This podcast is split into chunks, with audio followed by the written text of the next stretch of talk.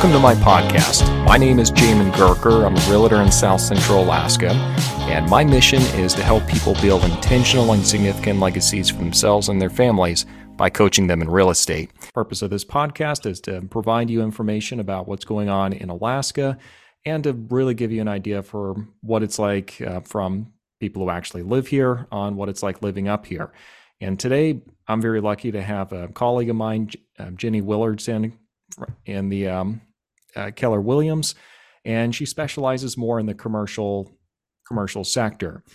And uh, this is going to be an interesting interview. I've never really done anything with commercial before, so I'm sure she's going to educate a lot of us on uh, some some of the do's and the don'ts for those of you who want to jump into it. So, Jenny, thank you very much for joining us. Yeah, thanks. I'm excited to be here.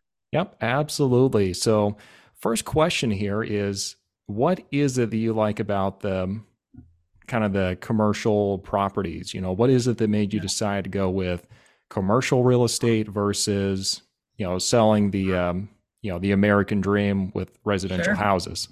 Definitely. Um, great question. So I have always been um, kind of more on the, the interested in business. Um, I have a finance degree, so I have that financial background as well. Um, and so I got started really in real estate by um, buying my own investment properties.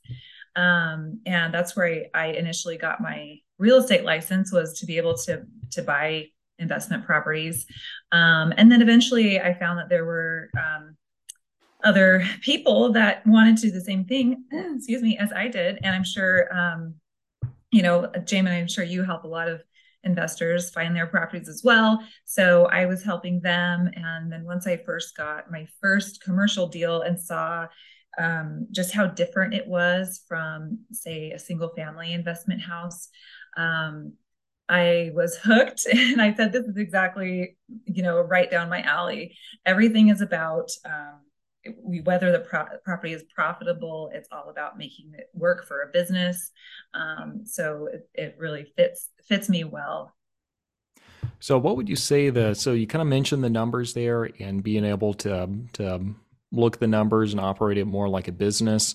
What are some other big differences between residential and commercial yeah. So one thing that makes commercial really interesting actually is just that there's so many different property types.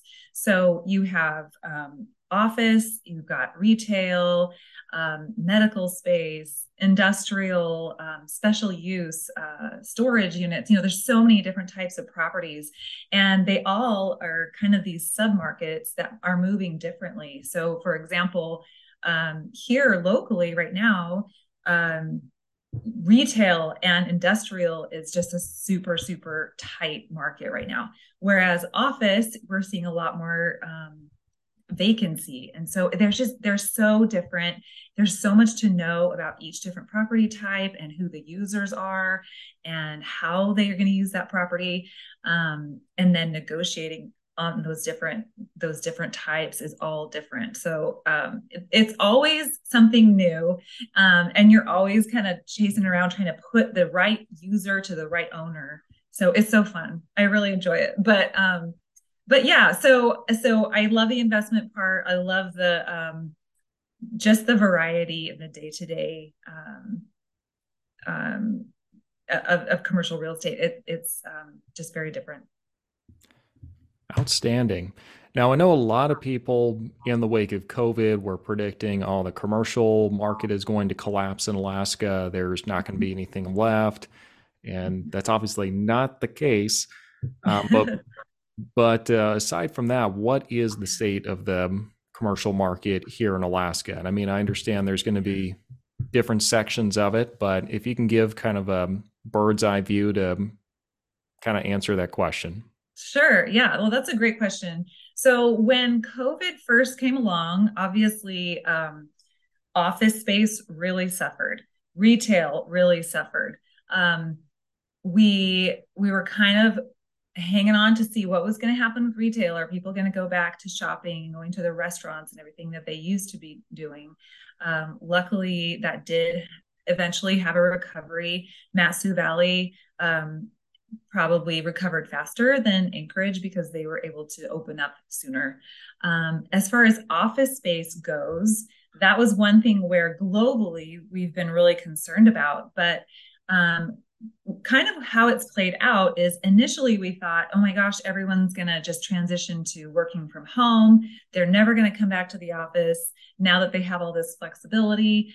Um, but as it kind of progressed, we found that uh, employees and um, people in an organization just really thrive with um, interaction with each other and they didn't actually like being on Zoom all the time or in their basement working all the time. They actually really collaborated much better if they were in the office at least part of the time. So we saw kind of this hybrid um, work situation come out to be very um, common.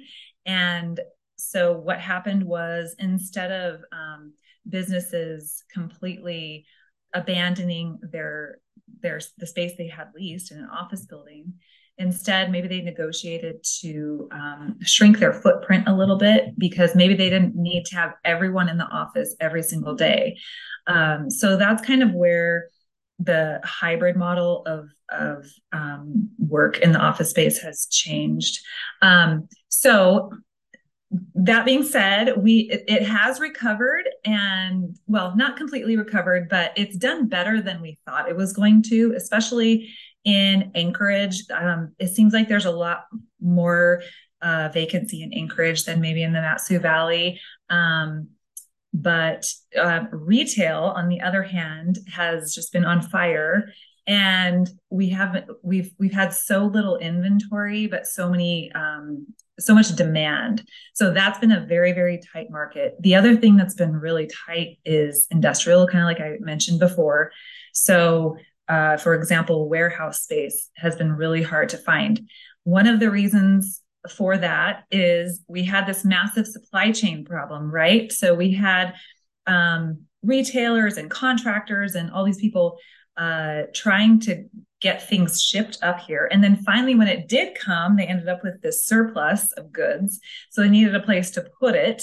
Uh, so that kind of that kind of added to to um, the that squeeze in the uh, warehouse um, the warehouse uh, sector as well.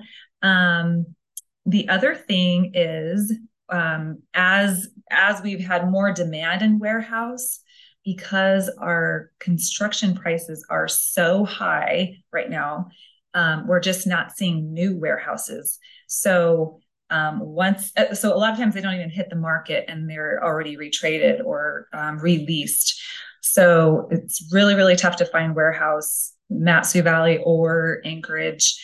Um, so really only the um, owner user, it would make sense to build a new industrial uh, building right now, it doesn't pencil out very well for investors. So if you are a tenant looking for a warehouse space, you're in a really tough spot. That that does make quite a bit of sense. Mm-hmm. Um, now, is there? Now, you kind of mentioned just um, um, a few differences between Anchorage and the Mat-Su Valley. Um, what are some, do you have any more differences, distinctions that you have between commercial real estate market in Anchorage versus the Mat-Su Valley? Yeah. So, um, one thing that happened during the pandemic, kind of what I mentioned before, is um, the Mat-Su Valley was open for business um, most of the time, whereas Anchorage was more shut down for for a longer period of time. Um, that is that can be devastating for business owners. Um, so some people saw that and said well i'm done with anchorage. I'm moving out to the valley. There's a lot of demand in the valley. We, will see if we can make it work there. Or um, maybe a business from anchorage wanted to expand and so they saw that the valley was open so they went ahead and um, opened another space in the valley um, so that's been happening. The other thing on kind of a global um, or national, really, um, from that perspective, is that uh, since the pandemic, we've seen so much capital flying around. Um, there's a lot of capital out there, and there and so when interest rates were super low and people had money, um, there was kind of this flight to uh, secondary and tertiary markets as far as like investors go. Okay, so Anchorage is a secondary market. Um, Palmer Wasilla in the Mat-Su Valley, that's a tertiary market. And the reason was because people were able to now choose where they worked. Um, so that's why it was kind of attractive for investors to move out of the big cities, move their capital into where they see more um, potential growth. So um, we did actually see some um, some more institutional investors come into Anchorage and pick up properties. Um, so it made it more difficult for local investors to come in. However, once the interest rates went up, that kind of scared off the institutional investors, and now kind of the more local people are able to get their hands on properties a little easier. Um, I do see the Mat-Su Valley continuing. I, I mean, I'm probably biased. I, I am home based in, in the Valley. So, um, but I see a lot of potential in the Valley because a lot of people, as you know, Jamin, are moving to the Valley. They're finding that the, the lifestyle is more what they, what they desire, not for everyone, but for a lot of people. Um, and so, as far as like retail, I think that we're going to continue to grow quite a bit. I know we have some really good uh, retail developments um, in the pipeline. I know that um, the the borough and the cities and those uh, local entities are really motivated to um, have to have these projects happen and to work together to have those projects happen to really grow our economy here because really the Mat-Su Valley has been um, a really strong point in Alaska's economy for quite some time and it looks as if it's going to continue to be that. Um, the other thing is that once we start to get more uh, larger businesses and more um, professional businesses to the Mat-Su Valley, I think that will make it so that fewer people have to commute to Anchorage, um, and which is really desirable for for people who live out here. But for more professional jobs, a lot of them are in the, are in Anchorage. So until they move out here, those commuters will have to keep going Anchorage. Yeah, I mean, as soon as we get to that point of critical mass, though, where you start having more professional jobs moving into the Mat-Su Valley, then that you're going to see a, a, I suspect, a big, a big shift, right? And even more so happening between Anchorage and Mat-Su, because, right, yeah, usually the Mat-Su is going to be a lot more business friendly. And I mean, the COVID definitely just demonstrated that in a big, loud way for those who were paying attention. But yes. um, let's let's go and move on here a little bit, though. Um, let's pretend like I am brand new investor, never done this before. You kind of mentioned a lot of those big institutional investors are starting to pull out, so the little guy is is um, able to to start jumping in and playing a little bit more. Um, how would I go about getting started? So, would this be for um, an investor to lease space out to other tenants or a business owner wanting to buy a space for themselves as an owner user? Let's let's say as someone wanting to buy and then lease it out to somebody else. Okay. Okay. So for an investor, um, the first thing to know is that the way that it's financed is very different from a residential property. Um, so it's going to require at least 25% down. Um, sometimes for some loan products, it's at least 30% down. The other part to keep in mind is that um, the lender is going to value that property based on the income that it's proving to um, to bring in. So so um, even if you get um, an appraisal and it's showing that it's worth a certain amount if the lender is not underwriting it that high then they're going to they're going to lend 70% of the value that they are giving it based on their underwriting if that makes sense. So they'll use things like cap rates um, they'll they'll look at T12s, which is the trailing 12 months um, P&L. They're going to look at the trailing three, so the T3. Um, they're going to look at three years of tax returns for that property. So there's the the due diligence is very in depth for commercial property, and the way that it's um, underwrite, underwritten by the lender is also much more in depth as well. Um, there's some really great things about investing in um, in uh, commercial properties versus residential. Both have both have pros and cons. So you know, I I I think I would say that if you've never invested in any real estate before, it probably would be a good idea to just get your feet wet with residential, uh, just because commercial is um, it's kind of uh, more for the more sophisticated investor, not necessarily always, but um, there's a lot fewer um, like commercial, uh, sorry, consumer protections in place than there are for residential. So maybe get your feet wet in residential, but when you do go ahead and move into commercial, a lot of investors will find if they have a property or sorry, a portfolio of of um, residential properties and they get their first commercial property, they see that there's a big difference.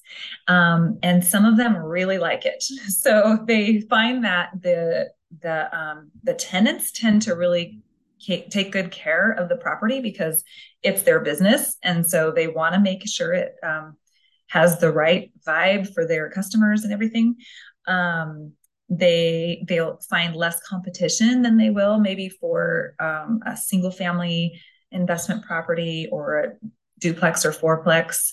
Um, they also um, they can also structure the leases to be more hands off. So maybe they'll do um, a single tenant triple net lease where that tenant is paying all of the um, the operating expenses. So they just don't really have to do very much management of that property. Um, so there's lots of things to consider there. Um, let's see, does that answer your question, Jamin? Or let me go in more depth? No, I, I think that that pretty much answers it. Um, okay. Uh, kind of a follow up question with that, though. Yeah, sure. Um, so you mentioned that it's uh, it can be more risky with uh, with going with the commercial property, but in some ways it's going to be easier. Can you um, yeah, maybe explain yeah. that a little bit more? Because I mean, I know very as a, um, I know if I'm investing on the the residential side, um, you know, I've got tenants that can destroy whatever property I have, and I mean there are protections for that, but um, I don't know. There seems to be a lot of volatility in the in the commercial space. So you know, I heard about COVID. I heard someone said that was going to destroy everything. Yes. So yes. is the um, is the commercial investing is that more risky than the residential side? So I would say it depends a lot on the risk tolerance of the investor as well as the property type. Um, here's why because commercial properties, I'm sure you've noticed, Jamin, um, they tend to have a longer vacancy. So the landlord is going to need to be a landlord that can be okay with having it vacant for longer. Um, they let's see um okay so uh, my train of thought here the other thing is um as far as the the risk goes so the federal government has put in a lot of a lot of um, consumer protections in place for a residential buyer so if you are buying a single family duplex, triplex, or fourplex, you have those consumer protections, right? Um, because they want to make sure that the little guy is taken care of. They don't have to be an expert to be to be able to buy their house and have it turn out okay, right? So once you get past four units or into a commercial property, um, at that point there there's far fewer protections, right? So in a residential um, deal, you're going to have a seller's disclosure is required. Well, commercial, there is no disclosure required. You can ask for one, but it's not a requirement by law. Um, so there's a lot more due diligence. The onus is on you to make sure you're protecting yourself because kind of what I mentioned before is in commercial, you're kind of expected to be a little bit more sophisticated. Um, so that's why it's really important that you have really great due diligence. You have a great broker on your side who knows what they're doing. Um, so if you you you just have to be more careful. Um, okay, and then the other part of your question was remind me. Yep. So it was um, it was about risk and um, yeah, if um, yeah, I guess oh, kind of the commercial the, might be better. Yeah, yeah. You know what? Yeah, okay. um, so let's say a big pile of cash, and um, I mean, I'm I'm ready to jump in here. Mm-hmm. mm-hmm. You know what? Uh, what would be the advantage of jumping into commercial versus just throwing it all into residential and multifamilies? Yeah. Okay. So multifamily is going to lease a lot faster. Um, commercial probably is going to um, sit on the market a little longer. So you need to make sure you have some cushion for holding cost.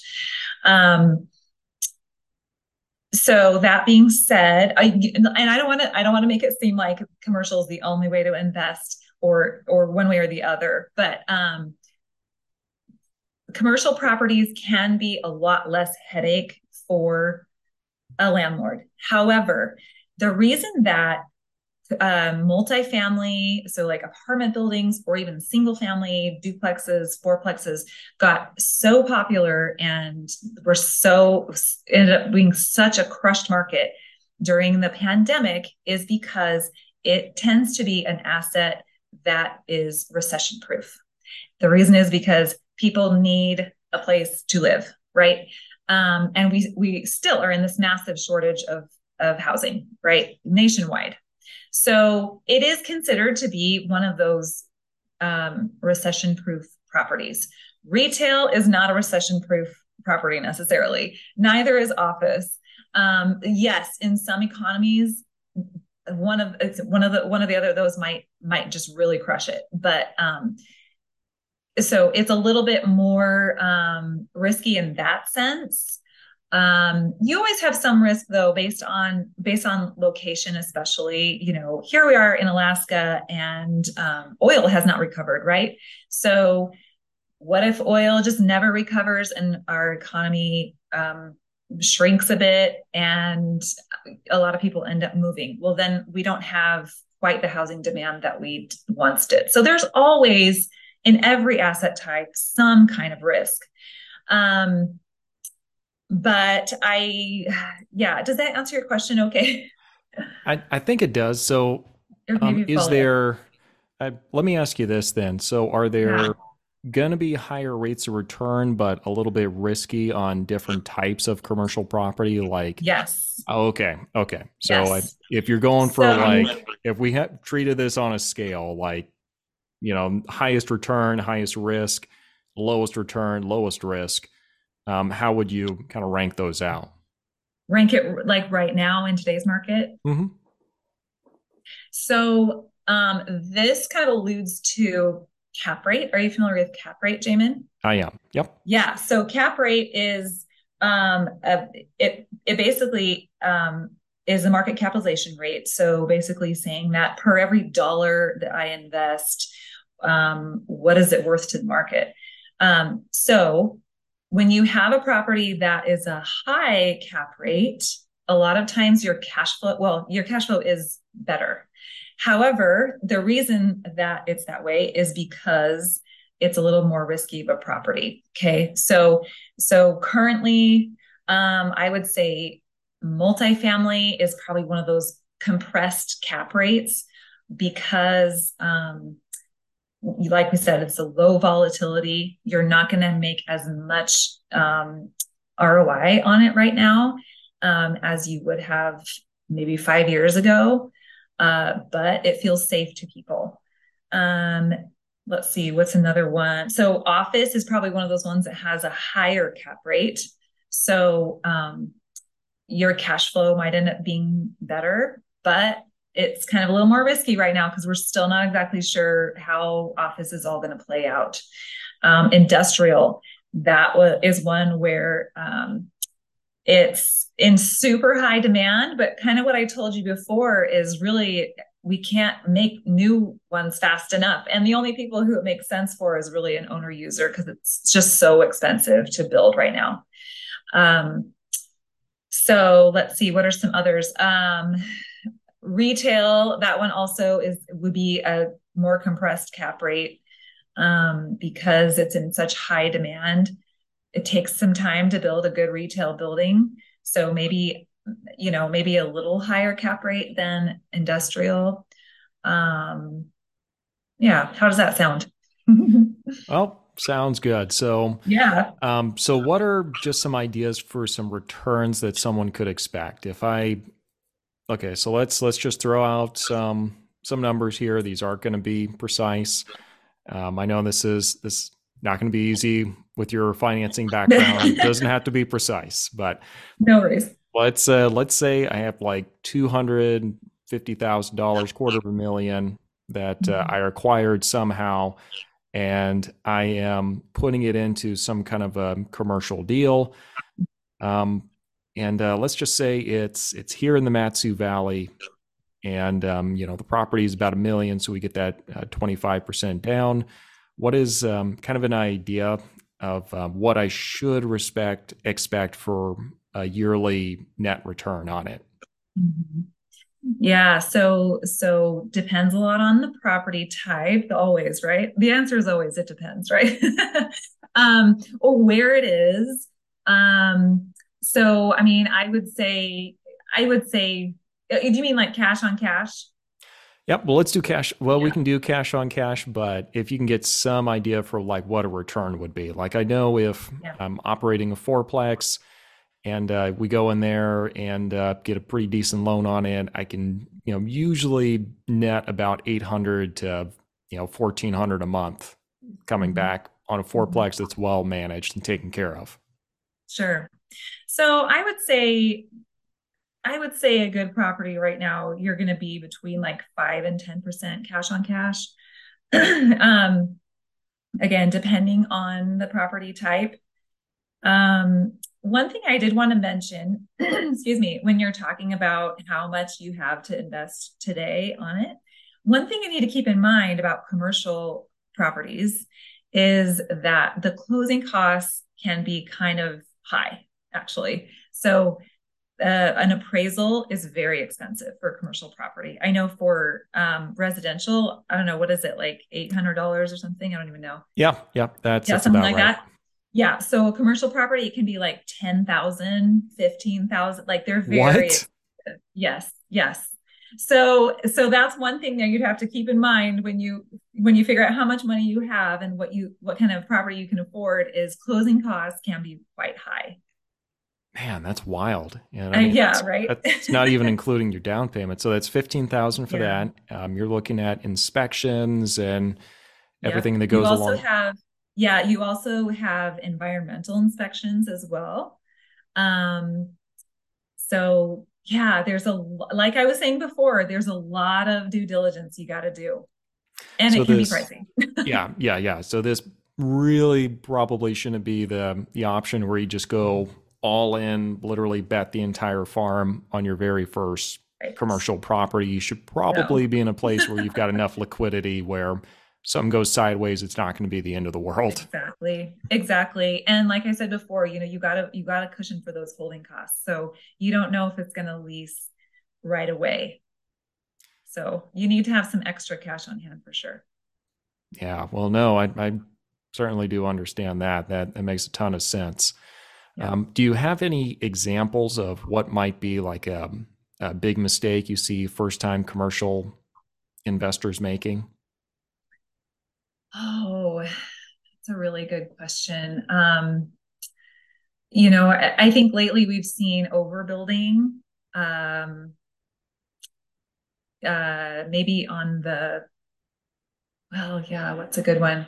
So maybe overbuilding and not um, not trying to pre-lease before the building is completed because then you have um, you have a building sitting there vacant for a long time so that's that would be if you're developing something um as far as an existing building goes, I mean, I think the biggest thing is that due diligence, Jamin. So, so getting a really good inspector in there, um, having a good contractor to walk it with you, um, and somebody who does a lot of commercial properties, um, because you really want that building to be done well.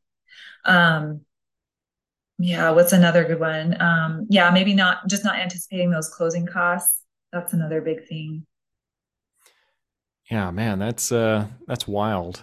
Mm-hmm. Yeah. Because I mean, in um, residential, if something is off by, man, just on the loan of it's off by as much as like an eighth of a percent, like the entire, it's a full stop. The disclosure has to be sent out again. And there's, um, you're pretty much out in the open sea when it's commercial. Mm-hmm.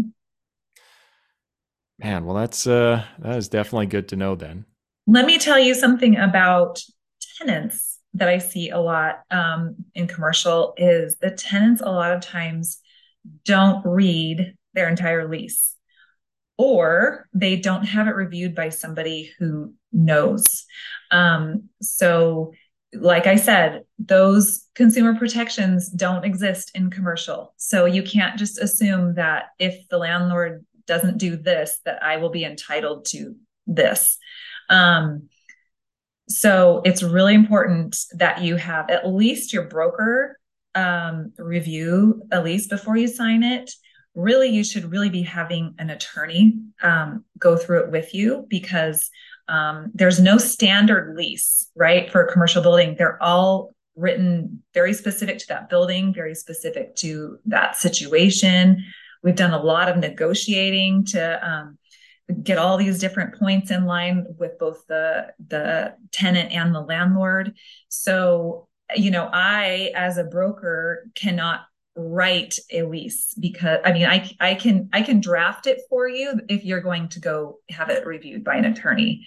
Um, but I I can't be writing contracts that you're going to then sign without being reviewed by an attorney. Yeah, I mean I It's a big deal. It's a big deal and a lot of people don't, don't take it lightly and it's unfortunate. Yeah, it sounds like a good way to end up in court, honestly. Yeah. So with yeah. kind of all this being what it is, do you think it'd be a good idea for uh, newbie investors to be looking at jumping into um, maybe putting money into someone else's deal, or how's kind of the the ground level do people usually get into it? Um, is that a good option, or is that just so? Um, so as far as an owner user goes, that might be the best thing for them. So if they need um, a partner to be able to afford to buy the property that they need for their business, um, that might be a good way to go. I would say in any partnership situation, you've got to have all those T's crossed and I's dotted, um, and you make sure you be very, very explicit in your agreements as far as um, who's doing what, how you can get out, any of that stuff. Um, many, many relationships have been ruined um, in partnerships. So best to have it all out there at the beginning. Um, as far as an investment property goes, um, you mean to tag along with somebody who has commercial experience? Is that what you're asking? Right, right. So let's say, well, yeah. I don't want to be like there doing all this stuff. Maybe I just have a little nest egg. I want to give it to this person, let them go find the deal, do the investment, and I don't necessarily want a decision making position. Mm-hmm. I just kind of want to know what's going on so I can learn without necessarily being there. Yeah, I would say if you do that, you definitely want to make sure that you are part of the due diligence process. And you definitely want to make sure you have a broker that um, has done this before and understands it in depth as well. Because, you know, there's so many, there can be so many risks involved. So you just want to make sure that you understand exactly um, the situation you're putting yourself into. That, does that make sense? Yeah, it, it does. It does. I mean, yeah, I, I think a lot of um, a lot of people have a false sense of security when they feel like, oh, I really know this person. Yes. Um, even just by reputation, it's like, well, yeah, kind of mm-hmm. like you mentioned before, lots of relationships have been ruined by yes trying to jump into that. Um, you don't mm-hmm. marry everybody you meet, and you don't get into a partnership with everybody either. So exactly, exactly, so true. All right. Well, Jenny, I really do appreciate your time. And yeah, uh, where's um, where's going to be a good place for people to reach out to you if they do have more questions about jumping into the commercial space? Yeah, so my website is jennywillardson.com. Um, also, my Facebook page is Elevate Alaska Realty. Um, that's my business um, in Keller Williams. Um, other than that, oh, I'm sorry about that. Um, other than that, it, um, Facebook or email is a good way to go. Outstanding. Well, again, thank you. And for those of you listening,